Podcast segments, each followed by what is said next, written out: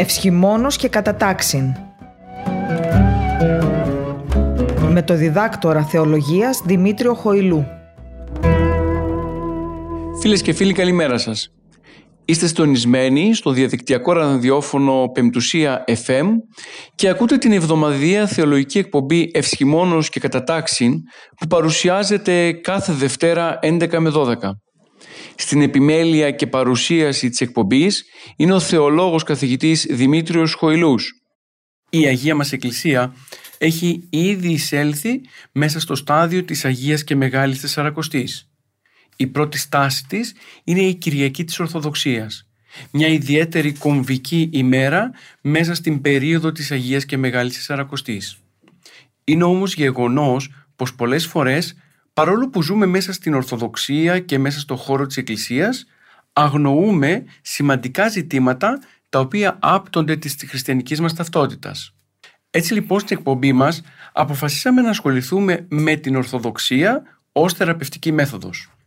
Γι' αυτό καλέσαμε στην τηλεφωνική μας επικοινωνία τον κύριο Κορναράκη, ο κύριος Κορναράκης είναι καθηγητής χριστιανικής ηθικής στο τμήμα θεολογίας της Θεολογικής Σχολής του Πανεπιστημίου Αθηνών. Γεννήθηκε στη Θεσσαλονίκη το 1965, σπούδασε θεολογία στη Θεολογική Σχολή του Πανεπιστημίου Αθηνών και ψυχολογία στο τμήμα φιλοσοφίας, παιδαγωγικής και ψυχολογίας του Ιδίου Πανεπιστημίου.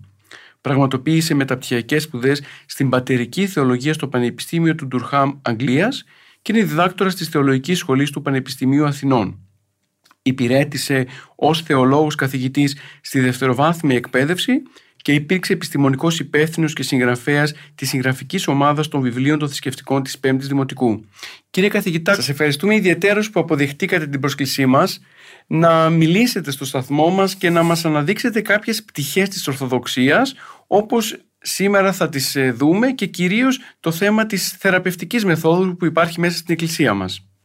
Σας ευχαριστώ πάρα πολύ για την ε, πρόληψη και ελπίζω έτσι σήμερα να μπορέσουμε να συζητήσουμε ε, αυτά τα θέματα τα οποία είναι μέσα στον πυρήνα της πίστεως ε, και τα οποία βεβαίως μας συνοδεύουν και στην πνευματική μας ζωή και πολλές φορές είτε αναδεικνύουν είτε μας την πίστη μας είτε μας φέρνουν σε δύσκολες καταστάσεις και αυτές τις ζούμε βεβαίως καθημερινά είτε προσωπικά είτε κοινοτικά. Ε, επομένως ε, είναι μια, θα είναι φαντάζομαι μια πάρα πολύ ενδιαφέρουσα συζήτηση. Κύριε καθηγητά, ξεκινώντας, η πρώτη Κυριακή της ε, Αγίας και Μεγάλης Σερακοστής ονομάζεται Κυριακή της Ορθοδοξίας. Μπορείτε να μας πείτε έτσι ακροθυγώς το θέμα της συγκεκριμένης Κυριακής και, για, και τι είναι αυτό το οποίο θυμόμαστε; Ε, αυτό το οποίο θυμόμαστε την ημέρα αυτή είναι η αναστήλωση των εικόνων. Ε, είναι μια ε, θριαμβευτική ημέρα για την Ορθοδοξία. Έχουν προηγηθεί οι οικονομαχικές ε, έρηδες ε, και έχουν, έχει χυθεί αίμα θα έλεγα ε, για την Ορθοδοξία και την πίστη, την διατήρηση την, της πίστης στις εικόνες. Και αυτό το γεγονός από μόνο του είναι αντιπροσωπευτικό ε, της, της, της ε, πίστεως και της προσήλωσης στην ε, Ορθοδοξία. Ε, άλλωστε θα λέγαμε ότι η Εβδόμη Οικουμενική Σύνοδος ε, κατά βάση ε, συγκεφαλαιώνει και όλες τις προηγούμενες συνόδους. Στην ουσία θεωρείται ότι είναι η σύνοδος εκείνη η οποία κλείνει και το ζήτημα των χριστολογικών ερίδων δεδομένου ότι ε, η, η οικονομαχία είχε σαφώς χριστολογικό ε, χαρακτήρα. Ε, είχε βεβαίως προηγηθεί η, η Εβδόμη Οικουμενική Σύνοδος το 787 η οποία επέλυσε το ζήτημα αλλά βεβαίως όπως συμβαίνει σε αυτές τις περιπτώσεις δεν έληξε τόσο εύκολο διότι ε, είχε όπως και στην περίπτωση του αριανισμού που μετά την πρώτη Οικουμενική Σύνοδο απλώθηκε η αίρεση του Αρίου στην Ανατολή έτσι ακριβώς και με την οικονομαχία είχε απλωθεί τόσο πολύ το ζήτημα της, ε, εναντίον των εικόνων που στην πραγματικότητα ήταν πάρα πολύ δύσκολο να επιληθεί άμεσα.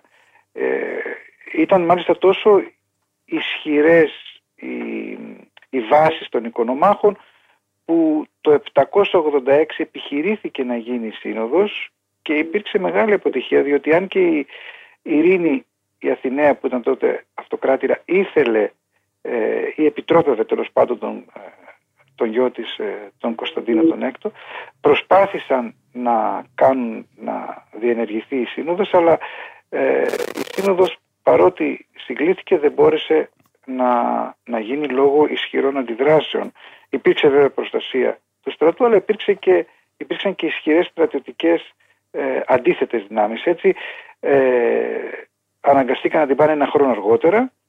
Μετά έχουμε τη δεύτερη περίοδο της οικονομαχίας ε, η οποία ε, ξεκινάει ε, από, με, τον Λέοντα από το 814 έχουμε ε, μία σειρά οικονομάχους αυτοκράτορες. Ε, τελευταίος είναι ο Θεόφιλος, ο οποίος όμως έχει και τη γυναίκα του τη Θεοδόρα, η οποία ήταν ε, ε, προσκυνούσε τις εικόνες τέλος πάντων και είναι χαρακτηριστικό αυτό που λέγεται ότι ενώ ο Θεόφιλος ήταν εναντίον των εικόνων η Θεοδόρα είχε κρυμμένες εικόνες και γι' αυτό όταν ε, το 842 ε, ολοκληρώνεται ε, και ε, με, την, με το θάνατο του Θεοφίλου η, όλη η, η φάση αυτή των οικονομαχικών ερίδων έχουμε την περίφημη αναστήλωση των εικόνων. Αυτή την αναστήλωση λοιπόν εορτάζουμε την Κυριακή της Ορθοδοξίας όπου με πανηγυρικά ο λαός την ε, επέστρεψε πάλι πίσω ε, στην πίστη των ε, εικόνων και τίμησε ας πούμε αυτήν την επιστροφή. Άρα στην ουσία αυτό που εορτάζουμε είναι θα έλεγα κατά κάποιο τρόπο η νίκη της,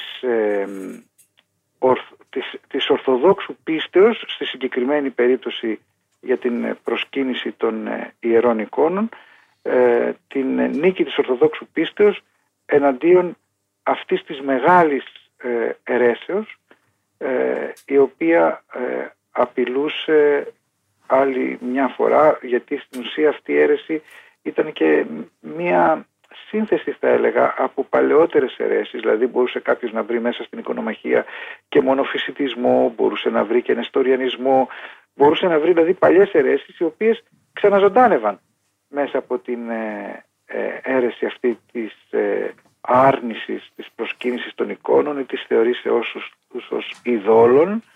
Οπότε αυτή η, η, η επιστροφή στην Ορθόδοξη πίστη στην ουσία είναι ε, μια, ένα οριστικό κλείσιμο θα έλεγα όλων αυτών των ε, θεωριών, των διδασκαλιών, των πεπιθήσεων ε, που πήγαιναν ενάντια στην ενότητα του προσώπου του Χριστού, που πήγαιναν ενάντια ε, στην ε, ε, δια της προσκυνήσεως παραδοχή ότι είναι ο σαρκωθής λόγος του Θεού.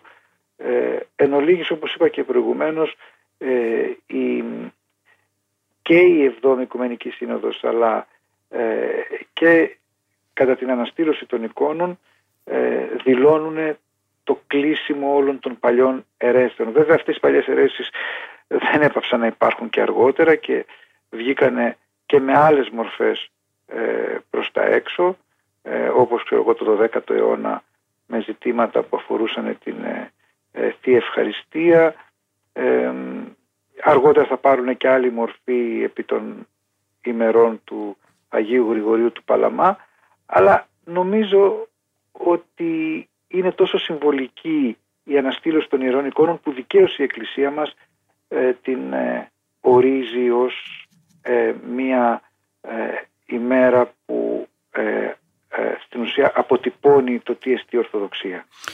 Κύριε καθηγητά, μας αναλύσατε το πλαίσιο της ημέρας της Κυριακής Ορθοδοξίας από, απλά και να μπορούμε και εμείς και οι ακροατές μας να γνωρίζουμε τι γιορτάζουμε την Κυριακή της Ορθοδοξίας και γιατί είναι τόσο σημαντική στη ζωή μας. Στην εκπομπή μας όμως σήμερα θα δούμε την τον θεραπευτική μέθοδο μέσα από την οποία εφαρμόζεται από την Ορθοδοξία. Και πριν από αυτό όμως, οι αρχαίοι λέγανε αρχή σοφίας επίσκεψη ονομάτων. Mm-hmm. Μας χρησιμοποιεί, ε, μάλλον μιλήσατε πολλές φορές για Ορθοδοξία, αλλά δεν νομίζω ότι καταλαβαίνουμε όλοι το ίδιο πράγμα. Θα μπορούμε να δώσουμε έναν ορισμό λοιπόν της Ορθοδοξίας;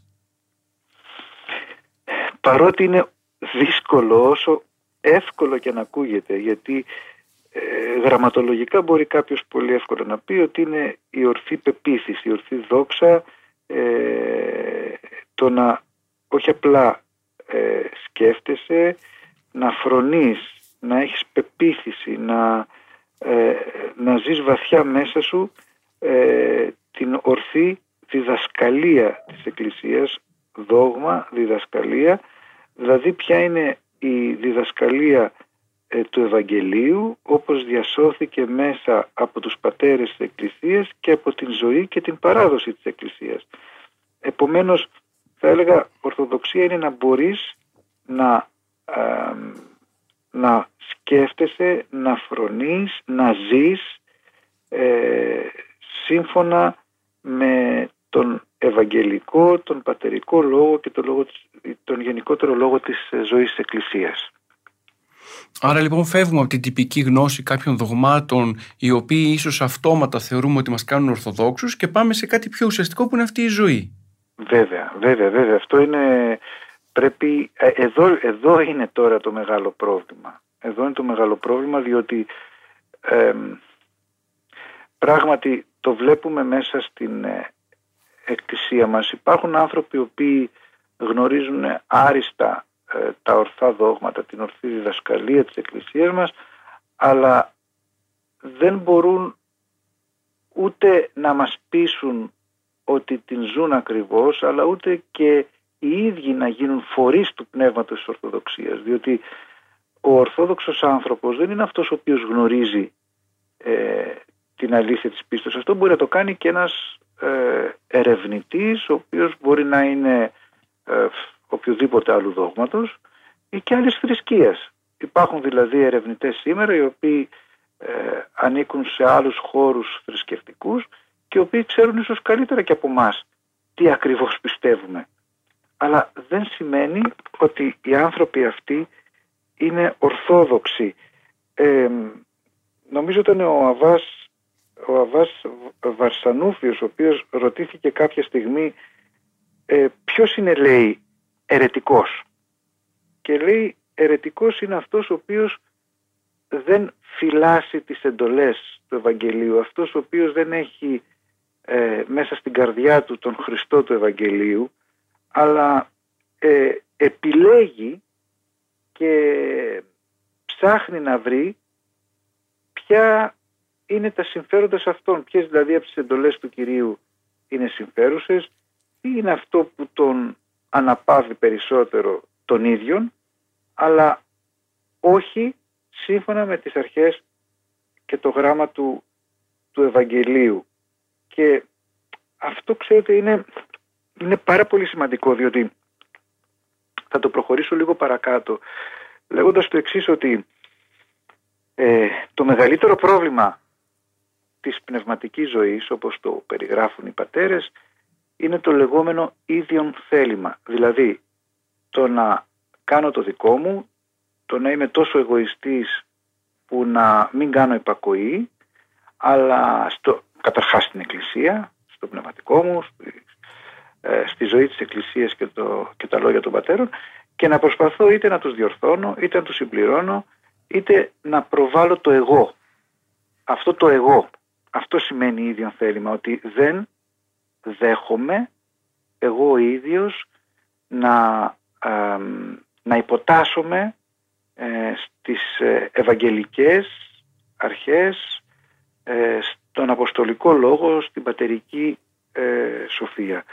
Και όταν λοιπόν εγώ δεν υποτάσσομαι, δηλαδή κάνω το δικό μου, τότε έχει δίκιο ο Αβάς Βαρσανούφιος, διότι ε, ενώ φαίνομαι ότι είμαι ορθόδοξος, μπορεί να είμαι και ασκητής που λέει ο λόγος, και να μην είμαι, να μην είμαι στη, στη βιωματικά ορθόδοξος. Εδώ λοιπόν θα σας δώσω ένα παράδειγμα που έρχεται μέσα από την ε, ε, ιστορία και την ε, μοναστική ζωή όπως μας την περιγράφει ένας εκ των υπερασπιστών των ιερών εικόνων διότι η πρώτη μεγάλη μορφή που υπερασπίστηκε τις ιερές εικόνες βέβαια ήταν ο Άγιος Ιωάννης ο Δαμασκηνός ο οποίος έχει γράψει και ειδικό έργο το οποίο είναι πραγματικά ένα, ένα, το πούμε, ένα κείμενο αναφοράς. Εκεί πέρα βλέπουμε συμπυκνωμένη όλη τη θεολογία υπέρ των ιερών εικόνων με παραδείγματα, αναφέρεται σε, σε ιστορίες από το παρελθόν που αποδεικνύουν την πίστη της Εκκλησίας στις εικόνες είναι ένα έργο το οποίο γράφτηκε στην πρώτη φάση οικονομαχίας και στην ουσία απαντούσε στο λέοντα ε, τον τρίτο τον Ίσαυρο ο οποίος ξεκίνησε όλη αυτή την ε, ε, ε, αντίθεση εναντίον των εικόνων. Τώρα ποιοι είναι οι λόγοι και τα λοιπά, αυτό είναι άλλη υπόθεση. Θα έπρεπε να έχουμε δύο, τρεις, τέσσερις, πέντε εκπομπέ λόγος για να το εξηγήσουμε. Αλλά δεν μας νοιάζει αυτή τη στιγμή αυτό. Ένας λοιπόν δεύτερος κορυφαίος θεολόγος αυτής της περίοδου είναι ο Όσιος Θεόδωρος Οστουδίτης. Ο Όσιος Θεόδωρος Οστουδίτης ο ίδιος θεωρείται ομολογητής διότι συνελήφθη, βασανίστηκε, φυλακίστηκε επειδή ακριβώς ήταν και υπέρ των ιερών εικόνων αλλά και καταδίκαζε κάθε παρέκκληση ε, μέσα στο χώρο της Εκκλησίας. Στις, ε, αλλά δεν ήταν μόνο αυτός. Ήταν και οι, οι μοναχοί του, οι οποίοι επίσης, κάποιοι από αυτούς, οι οποίοι ήταν ε, πιο δυνατοί ίσως στην πίστη, οι οποίοι είχαν και περισσότερες γνώσεις, μαζί του ομολογούσαν και εκείνοι την ε, ε, Ορθοδοξία και αυτοί βεβαίως υφίσταντο, όπως και ο Άγιος Θεοδός ο Στουδίτης, τις συνέπειες αυτής της ε, ομολογίας.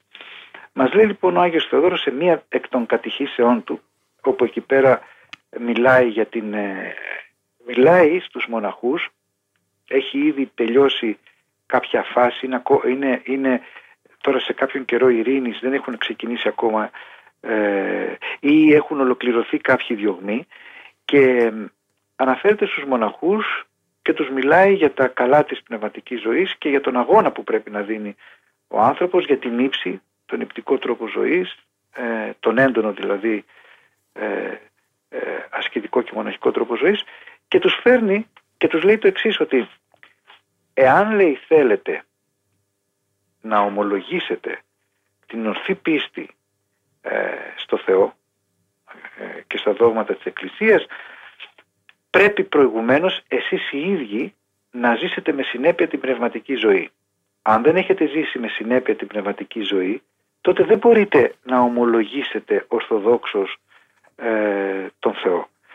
Και σας φέρνω λέει σαν παράδειγμα ε, τον μοναχό μας ε, τον, ε, τώρα αυτή τη στιγμή δεν θυμάμαι το όνομά του, αλλά ο οποίος ήταν γλωσσοκόμος, ήταν δηλαδή ο οικονομικός διαχειριστής κατά κάποιον τρόπο της ε, Μονής, ο οποίος παρακαλώ συνελήφθη, ομολόγησε ε, την ορθή πίστη στο Θεό και μέσω της ομολογίας υπέρ των εικόνων βασανίστηκε, επέστρεψε στο μοναστήρι και φαίνεται επήρθη τόσο πολύ επειδή θεωρήθηκε ομολογητής και όλοι τον θαύμαζαν που όπως εξηγεί ο Άγιος Θεόδωρος εγκατέλειψε το μοναστήρι, πήρε μαζί του τα χρήματα της Μονής και βρήκε και μια γυναίκα και έφυγε μακριά. Και λέει λοιπόν ο Άγιος Θεόδωρος ο Στουδίτης βλέπετε λέει αδελφοί μου τις προϋποθέσεις της Ορθοδόξου πίστεως ότι αν εμείς οι ίδιοι δεν έχουμε προηγουμένως αγωνιστεί μέσα μας για να μπορέσουμε να ζήσουμε με συνέπεια την πνευματική ζωή, τότε ακόμα και αν ομολογήσουμε την Ορθοδοξία, αυτό δεν θα έχει ε, ε, μία ευρύτερη ας το πούμε έτσι, συνέπεια θετική για τη ζωή μας, γιατί μπορεί να αποστεί, να αποβεί τελικώς καταστροφικό. Είναι, είναι αυτό σαν να λέμε ότι ομολογώ την Ορθοδοξία και καταστρέφομαι. Διότι ε, δεν υπάρχουν ταυτότητες, δεν υπάρχουν ταμπέλες εφάπαξ δοσμένες σε εμάς τους χριστιανούς που να μας διαβεβαιώνουν ότι είμαστε Ορθόδοξοι. Και φυσικά αυτή η, η έννοια της Ορθοδοξίας φαντάζομαι μετουσιώνεται, συνδυάζεται μόνο με την έννοια της Εκκλησίας και όχι με αυτή την έννοια της θρησκευτικότητας ή της θρησκείας όπως πολλοί την έχουν στο νου τους. Ναι, ναι και γίνεται μια μεγάλη συζήτηση. Ε, αυτό το βλέπουμε βέβαια μέσα στα πατερικά κείμενα αλλά έχει κωδικοποιηθεί και από σύγχρονους θεολόγους ε, το πρόβλημα, τη διάσταση μεταξύ θρησκευτικής, θρησκευτικής αντίληψης, ας το πούμε έτσι, και ε, ζώσας πίστεως. Διότι θρησκευτική αντίληψη, για να μην υπάρχουν στους ακροατές μας, ας το πούμε έτσι, ε, να μην ε, τους μπερδέψουμε και να μην θεωρήσουν ότι ε, λέμε έννοιες που είναι πολλές φορές τα όρια τους λίγο ευαίσθητα.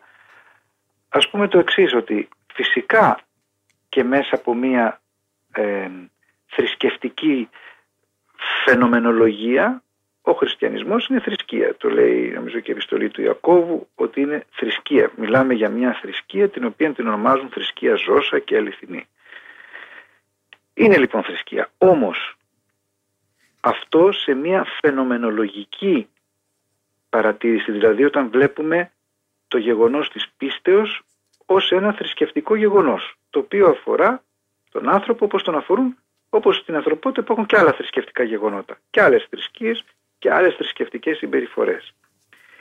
Στη συγκεκριμένη περίπτωση όμως, αν μπούμε βαθύτερα θα δούμε ότι αυτό το θρησκεία αναλύεται σε έναν ε, πνευματικό τρόπο διότι η θρησκεία λέγεται θρησκεία επειδή έχει κάποια βασικά χαρακτηριστικά και η Ορθοδοξία είναι μια θρησκεία υπό την έννοια ότι έχει το τελετουργικό της, έχει τους ναούς της, έχει τα λειτουργικά της κείμενα, ε, έχει δηλαδή ένα σύστημα, ας το πούμε έτσι, ε, πραγμάτων ε, τα οποία έχουν να κάνουν με το λειτουργικό χώρο χρόνο, ε, την ενδυμασία, τη συμπεριφορά, τη, ε, τις ε, νηστείες και οτιδήποτε άλλο, ε, σαφέστατα, αλλά δεν είναι μόνο αυτό. Οπότε, εάν μείνουμε στην ε, φαινομενολογία, τότε σημαίνει ότι κάθε ένας ο οποίος έχει ας πούμε ξέρω εγώ μια κλίση, να είναι φυλακόλουθος. Καθένας λοιπόν ο οποίος πηγαίνει κάθε τόσο και λίγο στην εκκλησία, ε, ε, αξιοποιεί κάθε λατρευτική δυνατότητα και ευκαιρία που υπάρχει, ε, έχει έναν τρόπο ζωής ο οποίος πληρεί τα τυπικά κριτήρια του θρησκεύειν, ο άνθρωπος αυτός είναι και ορθόδοξος. Αλλά όμως και το παράδειγμα του Αγίου Θεοδόρου του Στουδίτου αλλά και άλλα που βλέπουμε μέσα στον, ε, στον χώρο της ε, πατερικής σκέψεως μας δείχνουν ότι δεν αρκούν μόνο αυτά. Αν δηλαδή ο άνθρωπος δεν μπορεί να βιώσει με, σε βάθος τη σχέση του με τον Χριστό τότε μπορεί εξωτερικά να φαίνεται ότι είναι ορθόδοξος αλλά στην πραγματικότητα να είναι ένας ερετικός και προσέξτε το ερετικός επειδή ακούγεται βαριά σαν λέξη με την έννοια του ότι επιλέγω κατά το δοκούν τι είναι αυτό που με βολεύει από την πίστη μου. Επομένως ε, δεν, δεν υπάρχει μία στατικότητα σε αυτό που λέμε ε, ορθόδοξος. Επαναλαμβάνω, μπορεί κάποιος να πληρεί τα φαινομενικά κριτήρια, τα τυπικά κριτήρια για το εάν είναι ε, ε, ορθόδοξος ή όχι, υπό την έννοια ότι ακολουθεί τη ζωή της Εκκλησίας, αλλά δεν έχει καταφέρει μέσα του τους τύπους να τους κάνει ζωή. Και γι' αυτόν ακριβώς το λόγο βλέπετε ότι πριν, πριν φτάσουμε στην Κυριακή της Ορθοδοξίας έρχεται η Εκκλησία και μας υπενθυμίζει με τον ωραίο, απλό, γλαφυρό αλλά βαθύτατα θεολογικό ευαγγελικό τρόπο τις ε, ανάγκες του ανθρώπου για να είναι πραγματικά ορθόδοξος. Δηλαδή, ε, ξέρω εγώ, ε, έχουμε τις παραβολές ε, του Ζακχαίου, έχουμε τις παραβολές του, ε, του Φαρισαίου, του Τελώνη και του Φαρισαίου, έχουμε τις παραβολές ε, μα, συγγνώμη, του Ζακχαίου δεν ήταν παραβολή, ήταν συνάντηση του Χριστού Ζακχαίου, αλλά έχουμε την παραβολή του Τελώνη και του Φαρισαίου, έχουμε την παραβολή του Ασώτου, έχουμε ε, την Κυριακή της Τυρινής, έχουμε μια υμνολογία η οποία ε, μας υπενθυμίζει τον Αδαμιαίο θρήνο. ε, μπροστά στην ε, κλειστή πόρτα του παραδείσου και συγχρόνως τη δική μας, ε, το δικό μας αγώνα ώστε να καταφέρουμε να ανοίξουμε την πόρτα του παραδείσου. Και, και προσέξτε τι λέει, λέει το στάδιο των αρετών η νέοκτε, ο, ο βουλόμενος αθλήσε νομίμως να μπει μέσα ο βουλόμενος αθλείσαι νομίμως. Δεν μιλάει για ανθρώπους οι οποίοι είναι εκτός της Εκκλησίας. Λέει εσύ που είσαι μέλος της Εκκλησίας, εάν θέλεις να, να αγωνιστείς σε αυτό το στάδιο των αρετών, πρέπει να αθληθείς νομίμως. Τι σημαίνει νομίμως, σημαίνει να μην κλέβεις. Εντός εισαγωγικών το κλέβω. Δηλαδή οι αθλητές τον πάρονται όπως ξέρουμε παίρνουν αναβολικά για να μπορέσουν να κερδίζουν. Ο, ο χριστιανός ο οποίος δεν, δεν αθλείται νομίμως είναι ο χριστιανός εκείνος ο οποίος έχει το εγώ ή το υπερεγώ θα λέγαμε πάνω από τον Ευαγγελικό Λόγο. Και τι κάνει, κλέβει. Τι κλέβει, προσπαθεί δηλαδή μέσα από την έπαρση ε, την υπερβολική προβολή κάποιων αρετών του να, οι οποίες αρετές του τις βάζω εντός εισαγωγικών μπορεί να είναι και κάποιες φυσικές ή επίκτητες ικανότητες να υποκαταστήσει τη ζωή του πνεύματος. Επομένως, ναι, το στάδιο των αρετών είναι έωκτε, αλλά πρέπει να αθληθεί νομίμως. Ε, και επίσης και κάτι άλλο που λέει ε, τις, ε, ε, τις πύλες λέει της μετανοίας ε, άνοιξόν ε, ζωοδότα. Γιατί άνοιξε τις πύλες της μετανοίας διότι ε, πρέπει να το καταλάβουμε και αυτό ότι η μετάνοια δεν είναι δική μας δυνατότητα. Παρακαλούμε για τη μετάνοια. Η μετάνοια είναι δώρο. Όλα είναι δώρα. Η μετάνοια είναι δώρο. Αυτό σημαίνει ότι εγώ θα θέλω και ο Κύριος θα μου ανοίξει τις πύλες της μετανοίας. Είναι πάρα πολύ σημαντικό να καταλάβουμε ότι δεν μετανοούμε όταν θέλουμε εμείς, μετανοούμε όταν είμαστε έτοιμοι να μετανοήσουμε. Δηλαδή έχουμε δουλέψει σε ένα προστάδιο μετανοίας και τότε έρχεται ο Κύριος και μας ανοίγει πλέον τις πύλες της μετάνοιας της ψυχής μας και μπορούμε και εκεί εμείς πλέον να βαδίσουμε πάνω σε αυτή την οδό της μετανοίας. Αυτά όλα που λέω και θα μπορούσαμε να πούμε δεκάδες, εκατοντάδες, χιλιάδες άλλα πράγματα να ε, έτσι στοιχειοθετήσουμε τι σημαίνει το να είσαι ορθόδοξος και πόσο ε, πολλές φορές μπερδεύουμε μέσα μας ε, τον τύπο με την ουσία. Ε, γι' αυτό και ουσιαστικά η θρησκεία θεωρείται ψυχοπαθολογία. Ο, ο Ρωμανίδης δεν έλεγε ότι η θρησκεία είναι μια ψυχοπαθολογία, ψυχοπαθολογική κατάσταση; Ναι, βεβαίως. Όταν, ε, όταν γίνει τύπος, γίνεται ψυχοπαθολογία, διότι μετά όταν ταυτίζεσαι με τους τύπους, μετά αρχίζεις και έχεις απαιτήσεις. Mm-hmm. Αρχίζεις και έχεις, ε, όταν προβληθεί το εγώ, ε, πλέον η Ορθοδοξία αρχίζει και γίνεται εργαλείο πολλές φορές γίνεται και όπλο και βλέπουμε ε, ας πούμε εν ονόματι του Ιησού Χριστού το έχουμε δει και στο παρελθόν το βλέπουμε και στις μέρες μας να γίνεται όπλο θανάτου δηλαδή εν ονόματι του Ιησού Χριστού να κάνουμε πράγματα τα οποία αντιφάσκουν προς το μήνυμα του Ευαγγελίου, αντιφάσκουν προς την αγάπη του Ιησού Χριστού, αντιφάσκουν προς την ε, ταπείνωση που διδάσκει το Ευαγγέλιο. Είναι, δηλαδή επανερχόμαθα όλο και όλο σε αυτόν τον καταπληκτικό, σε αυτό το εμπνευσμένο κείμενο του, του Ντοστογεύσκη με τον μύθο του μεγάλου ιερο εξεταστή που φαντάζομαι αν όχι όλοι οι περισσότεροι θα το γνωρίζουν ότι ε, στην ουσία τι είναι. Εκεί ο ιεροεξεταστής συλλαμβάνει τον Χριστό και τον καταδικάζει ξανά σε θάνατο διότι δεν ήταν τόσο δυνατός όσο θα έπρεπε ώστε να δεσμεύσει την ελευθερία των ανθρώπων. Ε, αυτή η ελευθερία όμως που μας ενοχλεί αφάνταστα είναι στην ουσία η ασκητική μας. Αυτή η ελευθερία είναι ασκητική μας. Βλέπετε πολλές φορές βλέπουμε μάλλον ε, ξέρω εγώ κουστοδίες ε, εντός εισαγωγικών πνευματικών και γερόντων οι οποίοι είναι άνθρωποι ανελεύθεροι.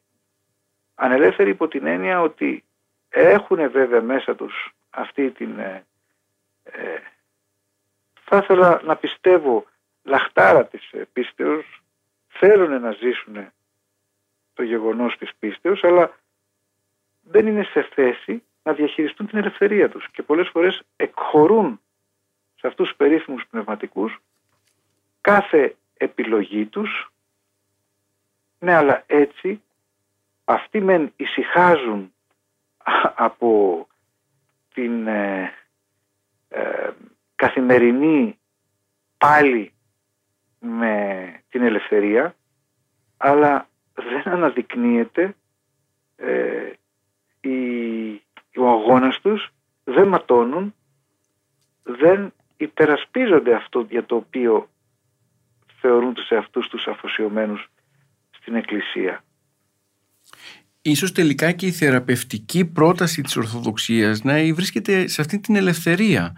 Δηλαδή ο άνθρωπος τελικώς ε, δουλώνεται στα πάθη αδυνατεί να αντιμετωπίσει αυτή την κατάσταση ελεύθερα και αυτό φαίνεται και στην πνευματική του ζωή. Αυτό που μας προείπατε, η δυνατότητα δηλαδή του να δώσει την ελευθερία του να την ε, παραχωρήσει σε κάποιον αρκεί και μόνο να νιώθει ότι ζει σε μια ορθόδοξη κατάσταση που τελικά δεν είναι ορθόδοξη.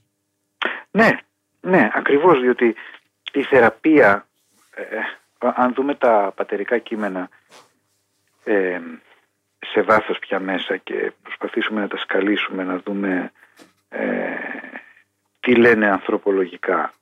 Ε, ξέρω εγώ, είτε διαβάζει κανείς Άγιο Μάξιμο τον ομολογητή, είτε πάει λίγο πιο πίσω να διαβάσει Μάρκο τον Ερημίτη, Ισίδωρο Πιλουσιώτη, Νίλος Σιναήτη. Θα δει εκεί πέρα παντού ότι μιλούν για τη θεραπεία του νου μιλούν, ε, τα, κείμενα, τα κείμενα μιλούν για το πώς πρέπει να θεραπευτεί ο νους, διότι εάν θεραπευτεί ο νους, ως καλός βασιλιάς και κυβερνήτης, θα μπορέσει να καθοδηγήσει το θυμοειδές, δηλαδή το νεύρο της ψυχής και την επιθυμία, το αντίθεσο άλογο που λέει και ο Πλάτωνας, δηλαδή ε, το, το, το, το, το αγρίμι, το, ε, την, την επιθυμία μας να ικανοποιήσουμε τις ανάγκες μας, ε, το εγώ, την απληστία μας.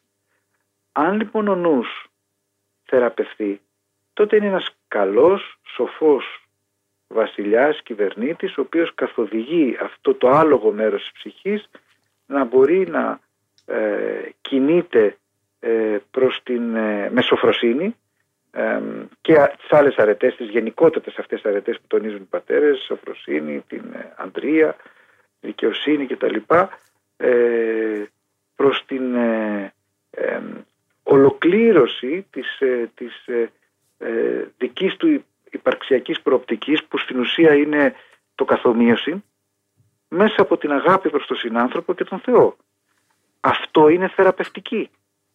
Και μάλιστα ίσως ακροατές σας να γνωρίζουν ότι ε, υπάρχει και ένα, έτσι, ένα δίτομο που είχε εκδοθεί και από την Αποστολική Διακονία θεραπευτική των πνευματικών νοσημάτων λέγεται από έναν ορθόδοξο Γάλλο μεταστραμμένο βέβαια από τον καθολικισμό στην Ορθοδοξία το Λαρσέ ο οποίος Λαρσέ ε, συγκέντρωσε σε ένα δίτομο έργο ε, τους, την υπτική ε, θεολογία της Εκκλησίας μας και τι λέει για τα πάθη τα οποία καταδυναστεύουν τον άνθρωπο. Ο, ξέρω ο, ο Κύριος μας στην περικοπή της προηγούμενης Κυριακής ε, κτυπάει ε, μεταξύ άλλων και την ε, φιλαργυρία έτσι λέγοντας ότι οι θησαυροί σας τους θησαυρούς σας τους τρώει το σκουλίκι. Ε, μη θησαυρίζετε θησαυρούς επί της γης. Και επίσης ε, την ε, ε, φιλοδοξία με την έννοια που λέει για την νηστεία όταν ε, νηστεύεις να μην ε, σκυθροπάζεις. Γιατί το λέει αυτό; Άλλοι να, να θεραπευτική. Οι, οι Φαρισαίοι μιμούντο τους σκυθροπούς για να δείξουν ότι νήστευαν και ότι ακολουθούσαν με συνέπεια το τυπικό της θρησκείας τους. Ωραία. Αλλά εξηγεί ένας έτσι πολύ ε, ε, πνευματικός ε, πατέρας. Εντάξει δεν θα έλεγα ακριβώς πατέρας της Εκκλησίας αλλά στην ουσία είναι σε τάξη πατρός της Εκκλησίας ο Νικηφόρος Θεοτόκης που είναι λίγο πιο μετά εσείς θα τον γνωρίζετε και καλύτερα από, ε, γιατί και η ειδικότητά σας ειναι σε αυτό το χώρο ο οποίος λέει ο Νικηφόρος Θεοτόκης ότι κοιτάξτε να δείτε όταν νηστεύουμε ο νους και νηστεύουμε αληθινά ο νους εφραίνεται τόσο πολύ από την ένωσή του με τον Θεό που τότε λέει γεμίζουμε μια ηλαρότητα. Είναι η χαρά του ανθρώπου ο οποίος ζει την ένωση με τον Θεό. Ε, δεν μπορείς να σε σκυθροπάζουν όταν ζεις αυτή την ένωση με τον Θεό. Βγαίνει μια ηλαρότητα. Γι' αυτό λοιπόν η νηστεία γεννάει την ηλαρότητα και τη χαρά. Ναι, αλλά οι Φαρισαίοι που δεν το γνώριζαν αυτό θεωρούσαν ότι εάν κάνουν τους μισοκακόμυρους αποδείκνυαν ότι πίστευαν αληθινά στο Θεό. Βλέπουμε λοιπόν ότι έρχεται ο Κύριος και λέει όχι να προσποιείσαι, να φοράς μάσκα, ένα προσωπείο, να είσαι αληθινός. Αν το, πάρω, αν το ανοίξουμε τώρα λοιπόν περισσότερο λίγο, λέει ο Αβάς Βασανούφιος, ποια, ποια είναι η μαμά, η μητέρα όλων των παθών, η περηφάνεια; Ποια είναι τα τρία βασικά της κορίτσια τα, από τα οποία γεννήθηκαν τα υπόλοιπα πάθη, η φιλοδοξία, η φιλαργυρία και η φιλιδονία. Βλέπετε λοιπόν πως, πως, πως μας θέτει η Εκκλησία από μόνη της μέσα από το ίδιο το Ευαγγέλιο, τους πατέρες της Εκκλησίας, ε, την ανάγκη της θεραπευτικής. Και βέβαια ανακύπτει πάλι το ζήτημα της θρησκειοποίησης. Δηλαδή, όταν εγώ νηστεύω μόνο και μόνο για να τηρήσω τον τύπο, αλλά την ίδια στιγμή δεν απολαμβάνω τον καρπό της νηστείας που είναι η χαρά και η ελπίδα, τότε ζω στη θρησκεία μου και απλά αυτοικανοποιούμε ότι είμαι σωστός χριστιανός. Ναι, ε, είναι αυτό που είπα και προηγουμένως, ότι όταν εργαλειοποιώ την πίστη γίνεται θρησκεία. Η εργαλειοποίηση της πίστεως γίνεται θρησκεία. Και γιατί εργαλειοποιώ, όχι μόνο για να κάνω κακό ή αυτό, αυτό βγαίνει σαν ε, ε, μετά εκ των υστέρων. Η, η βασική εργαλειοποίηση γίνεται γιατί πρέπει να δικαιώσω τον εαυτό μου. Αυτό που, που σας είπα προηγουμένως ότι ε, σκυθροπάζανε, ε, γινόταν σκυθροποί για να ε, πείσουνε ότι πιστεύουν, ήταν μια δικαίωση για αυτούς. Και στην περίπτωση του, του Φαρισαίου, στην παραβολή του Φαρισαίου και του Τελώνη. Πάλι αυτό το πρόβλημα έχουμε. Δηλαδή, ο, ο Φαρισαίος, αν το καλοξετάσουμε, είναι ο τέλειος Ορθόδοξος, θα λέγαμε με τα δικά μας μέτρα και κριτήρια, ο τέλειος Ορθόδοξος. Κάνει πράγματα που εμείς οι Ορθόδοξοι δεν τα κάνουμε. Δηλαδή, δεν νηστευέ μόνο μία φορά, δύο φορές, τρεις φορές νηστευέ. Ε, ήταν αυτός ο οποίος ε, δεκάτιζε. Ποιος δίνει από εμάς το ένα δέκατο του μισθού του που γκρινιάζουμε ότι δεν μας φτάνουν και δεν έχουμε και άδικο βέβαια τα χρήματα που παίρνουμε. Αυτός, αυτός πήγαινε και έδινε το ένα δέκατο του μισθού του. Ήταν συνέχεια εκεί στο ναό να προσεύχεται. Ήταν παρόν, ε, ακολουθούσε όλες τις, ε, ε, ε, όλους τους θρησκευτικούς τύπους της πίστεώς του. Τα πάντα ήταν ο τέλειος. Και ο Χρυσόστομος, έτσι ε, όπως θυμάμαι τώρα έτσι, μια ομιλία του, ε, ο Χρυσόστομος όταν μίλησε για τον ε, Φαρισαίο είπε ο Φαρισαίος έκανε το μεγάλο λάθος από τη στιγμή που άνοιξε το στόμα του να καταφερθεί να του τελώνει. Μέχρι εκείνη τη στιγμή δεν μπορούσε κανείς να τον καταδικάσει. Ε, εντάξει θα μπορούσε κάποιος να πει ότι είναι ε, μωροπερήφανος γιατί βγαίνει και λέει αυτά που κάνει αλλά εν πάση περιπτώσει πολλοί τα κάνουν.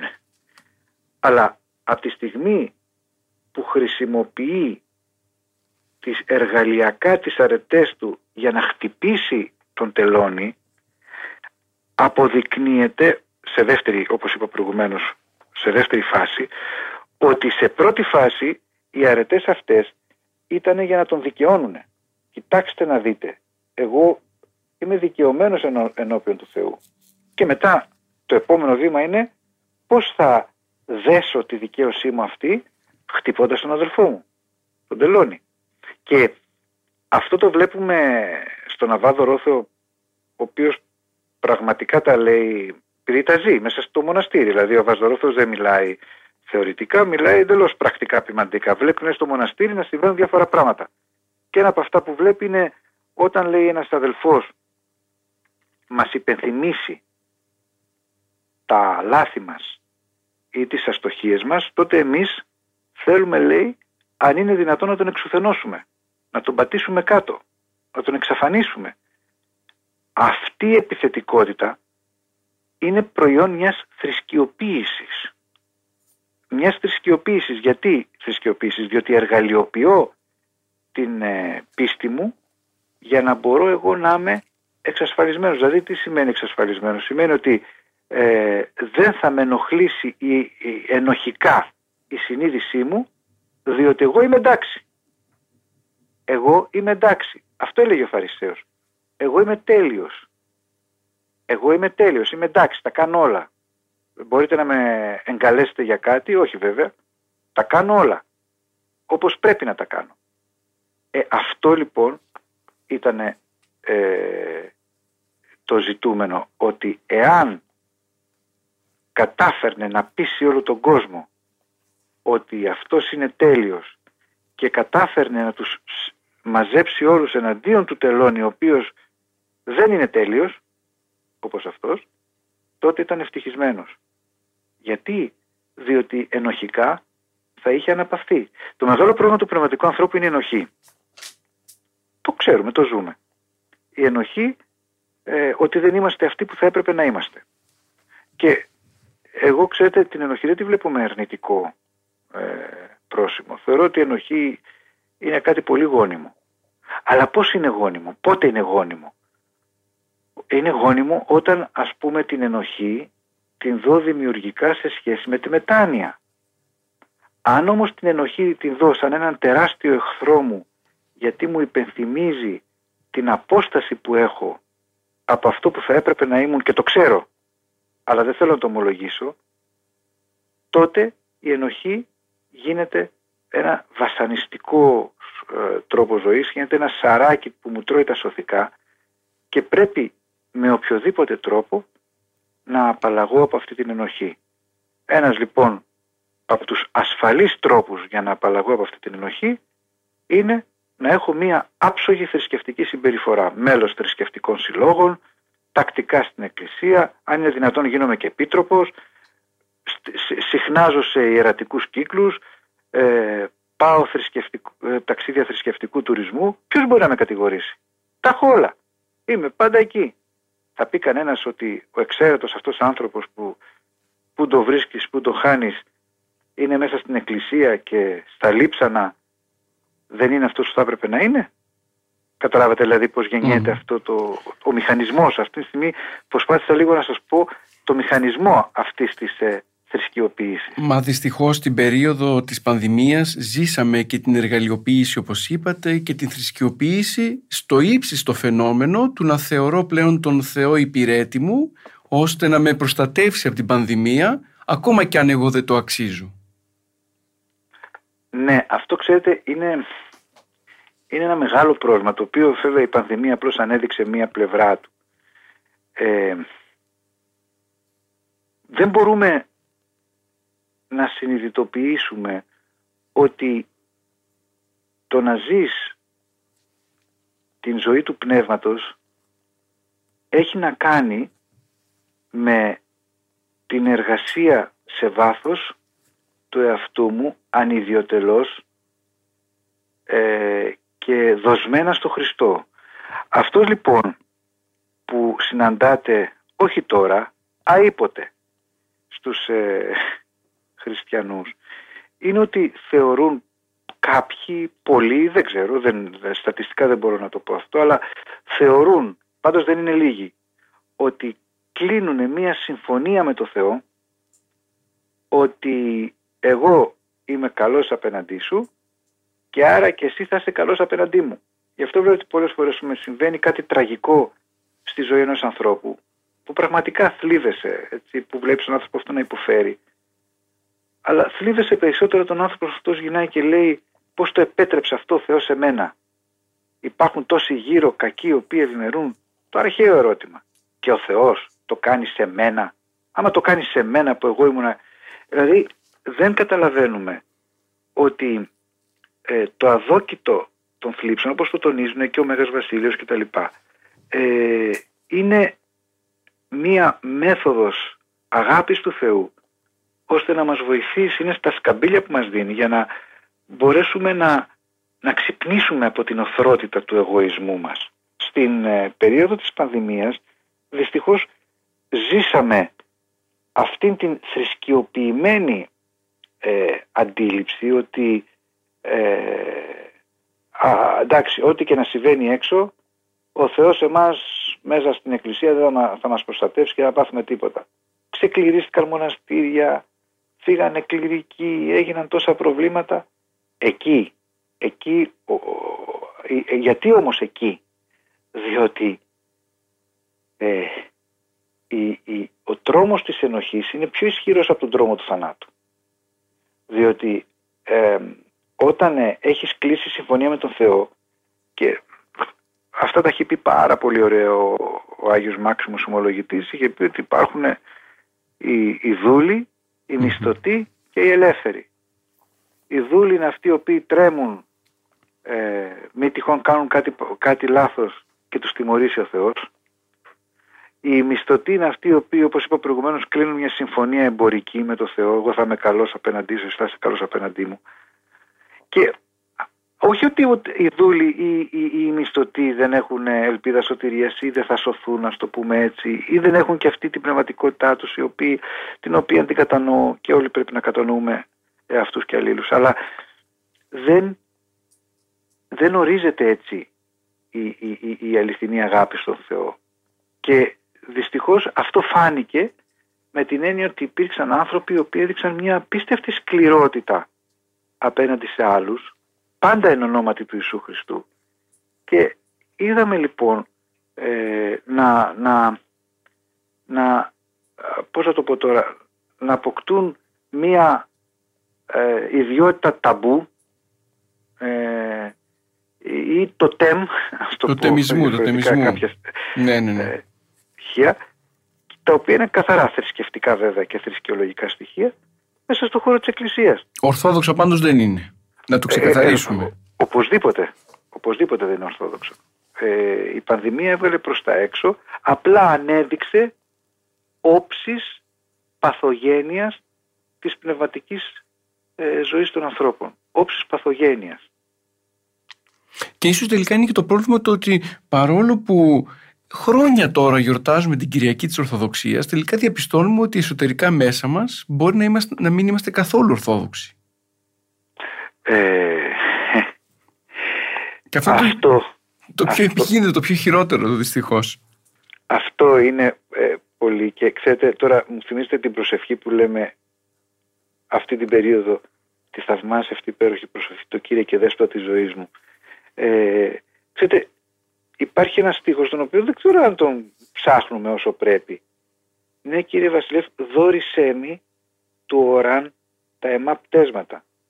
Θα ήθελα λιγάκι να εμβαθύνουμε σε αυτό. Τι σημαίνει; Ναι κύριε Βασιλεύ, δόρισέ μη, πάλι πάμε, πάμε στο δώρο, όπως έλεγα προηγουμένως με τη μετάνοια, έτσι και τώρα δόρισέ μη του οράν τα εμά πτέσματα. Δηλαδή μόνος μου δεν μπορώ να σκάψω βαθιά στον εαυτό μου. Εσύ θα μου ανοίξεις τα μάτια.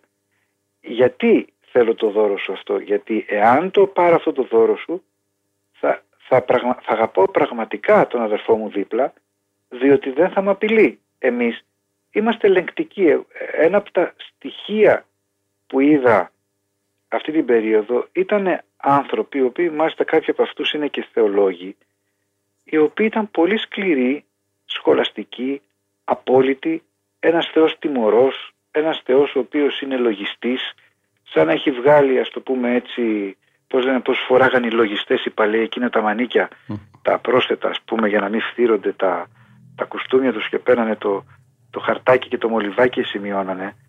Ένας τέτοιος θεός, ένας λογιστής θεός, ο οποίος κάθεται και ψάχνει. Αλλά εδώ λέει, δόρισέ μη το εράν τα πτέσματα. Αν εγώ μπω, ανοίξουν τα μάτια μου και εδώ πραγματικά ποιος είμαι, τότε μόνο ταπείνωση μπορώ να έχω και αγάπη για τον συνάνθρωπό μου. Αυτή είναι η Ορθοδοξία. Αυτό είναι το πνεύμα της Ορθοδοξίας. Το ναι κύριε Βασιλεύ δόρισέ μη του οράν τα πτέσματα. Ε, όλα τα υπόλοιπα τα βλέπετε αυτές τις μέρες γίνεται ένας φοβερός πόλεμος. Ορθόδοξοι βομβαρδίζουν Ορθοδόξους. Και υπάρχουν άνθρωποι οι οποίοι κάθονται και συζητούν ποιος έχει δίκιο και ποιος έχει άδικο και ποια είναι η κανονική εκκλησία και ποια δεν είναι και ποιος είναι... Καταλάβατε, δηλαδή αυτό δεν είναι πια Ορθοδοξία. Αυτό είναι μια ταυτότητα, μια ταμπέλα που σε ξεχωρίζει από τον Προτεστάντη και το Ρωμαιοκαθολικό. Αλλά στην πραγματικότητα μπορείς σε έναν Ρωμαιοκαθολικό να βρεις πολύ περισσότερη αγάπη από τέτοιους Ορθοδόξους. Να βρεις πολύ μεγαλύτερη πνευματικότητα και πατερικού τύπου πνευματικότητα από τους Ορθοδόξους. Αλλά βλέπετε, ακόμα και σε αυτή την περίπτωση δεν μπορείς να τα ξεχωρίσεις. Ε, διάβαζα στο, ε, σε μια σειρά ομιλιών του Κάλις του Γουέα ε, ο οποίος ε, επειδή ακριβώς πρόκειται να βγει ένα, μια σειρά έτσι μεταφρασμένη ομιλιών ε, και έχω κάνει ένα πρόλογο και διάβαζα έτσι και εγώ λίγο τις ομιλίες για να μπορέσω να, να, να κάνω και εγώ έναν πρόλογο μπροστά και έλεγε κάτι το οποίο με συγκίνησε. Ήτανε, λειτουργούσε κάπου στη Γαλλία ε, σε ένα εκκλησάκι εκεί πέρα και λέει έρχονταν πολλές φορές καθολικοί να μεταλάβουν. Ε, Βεβαίως λέει δεν μπορούσα να τους μεταλάβω. Έρχονταν λοιπόν κάποιοι άνθρωποι του ναού, οι οποίοι τους λέγανε: Όπα, απαγορεύεται ε, να μπαίνετε, αλλά να... οι άνθρωποι λέει με κοιτούσαν βέβαια λέει με απορία, αλλά έπρεπε να τους εξηγήσω μερικά πράγματα. Εγώ λέει βέβαια δεν τους κοινωνούσα. Αλλά αυτό που με στεναχωρούσε ήταν ο θρίαμβος στα μάτια των Ορθοδόξων οι οποίοι κατάφεραν να αποτρέψουν αυτό και να διώξουν τους αιρετικούς από το ναό. Ε, δεν είναι συμπεριφορά ορθοδόξου αυτή. Προφανώς ε, όπως διδάσκουν η Σύνοδοι και η Εκκλησία μας θα πρέπει να προφυλάσσετε το μυστήριο της Ευχαριστίας. Αυτό δεν γεννάται αμφιβολία. Αλλά το να ε, αισθάνεσαι πάθος εναντίον του αδελφού σου ο οποίος δεν είναι στην πίστη μαζί σου αντί να συγκινείσαι να θρηνείς και να παρακαλάς το Θεό πως να επιστρέψει πίσω. Αυτή, αυτή η έννοια λοιπόν που υψώνουμε σημαία Ορθοδοξία ή θάνατος είναι τελικά ο θάνατος της Ορθοδοξίας. Κύριε καθηγητά, η ώρα της εκπομπής μας έφτασε σιγά σιγά στο τέλος της. Ε, μας δώσατε το πλαίσιο, θα, τολμώ, θα τολμήσω να πω, της ταυτότητας ενός αυθεντικού χριστιανού. Αλλά την ίδια στιγμή ε, μας δημιουργήσατε όπως είπατε και εσείς μια καλή ενοχή γιατί είδαμε το πόσο απέχουμε τελικά από την Ορθοδοξία και το πόσα βήματα μπροστά πρέπει να κάνουμε για να φτάσουμε σε αυτό το πνεύμα της Ορθοδοξίας και αυτής, και αυτής της εν Χριστώ ζωής που κρύβει μέσα και χαρά, ελπίδα και είναι όντως η πραγματική ταυτότητα ενός χριστιανού. Ε, θέλουμε να σας ευχαριστήσουμε λοιπόν για την κουβέντα μας. Ε, από εσάς θέλουμε την αποφώνηση. Ε, σας ευχαριστώ και εγώ πάρα πολύ και για, τα, για, ε, έτσι, για τη σύνοψη που κάνετε στο τέλος. Εύχομαι πρώτον να μην φάω εγώ ξύλο πνευματικά γιατί όταν τα λες δεν είναι δωρεάν. τα λες και πρέπει και εσύ να είσαι καλύτερος και πράγματι και εγώ κάθε φορά όχι μόνο τώρα, πάντοτε γιατί η Σαρακοστή δεν είναι, πρέπει να είναι, εντάξει, τυπικά είναι μια περίοδος της, ε, ε μέσα του λειτουργικού χωροχρόνου, αλλά στην πραγματικότητα πρέπει το πνεύμα της Σαρακοστής να το έχουμε καθημερινά για όλα τα χρόνια της ζωής μας. Έχουμε λοιπόν πράγματι, όπως είπατε, ε, να, να αισθανθούμε μέσα μας την καλή αυτή ενοχή. Ε, είναι η δημιουργική ενοχή η οποία ε, θα μας οδηγήσει στο να μην επαναλάβουμε το λάθος του Αδάμ, ο οποίος έδειξε ανυπακοή ε, και υπερηφάνεια ενώπιον του Θεού, αλλά να σκύψουμε το κεφάλι, να, να παρακαλέσουμε τον Θεό να μας χαρίσει τη δυνατότητα να βλέπουμε τα πτέσματά μας και μέσα από αυτόν τον δρόμο να μπορέσουμε πράγματι να, να γνωρίσουμε τον Θεό περισσότερο και το ευκταίο βέβαια πάνω απ' όλα να μπορέσουμε να ενωθούμε ήδη από ε, τη ζωή μας αυτή πορευόμενοι ε, προς τα έσχατα. Ε, μακάρι το εύχομαι για όλους μας ε, υπενθυμίζοντας πρώτα στον εαυτό μου την ευθύνη αυτή αλλά και για όλους τους αδελφούς μας οι οποίοι μας ακούν. Σας ευχαριστούμε και πάλι. Καλή Σαρακοστή, καλό υπόλοιπο να έχουμε. Αμήν. Αμήν. Σας ευχαριστώ. Φίλες και φίλοι, ολοκληρώσαμε τη ραδιοφωνική μας εκπομπή. Ανανεώνουμε λοιπόν το ραδιοφωνικό μας ραντεβού για την επόμενη Δευτέρα 11 με 12 το πρωί. Μέχρι τότε, Χαίρετε.